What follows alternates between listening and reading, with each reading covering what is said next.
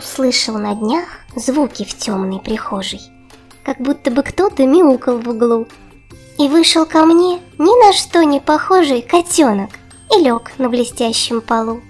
Мурлыкнул он мне, что давно наблюдает за тем, как играю я в детской с утра, за тем, как гуляю и как пропадает из кухни вкуснейшая в мире еда. По цвету похож на черничный компотик и яркие пятна на гладкой спине. Ну, будем знакомы. Я котик-бихотик. Представился вежливо котенька мне. Пожал я легонько пушистую лапу и тут же кота пригласил на обед.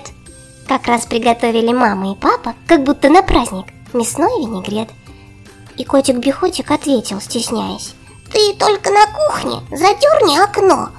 Из тени ночной я везде появляюсь. И так же темно быть на кухне должно. Зашторил я окна, оставив фонарик. Тарелки и миску из шкафа достал. Минуту спустя, раздуваясь как шарик, Бихотик поспешно еду уплетал. Теперь темноты не боюсь совершенно, ведь знаю, Бихотик со мной заодно. И если услышу «мяу-мяу», то мгновенно зашторю на кухне большое окно.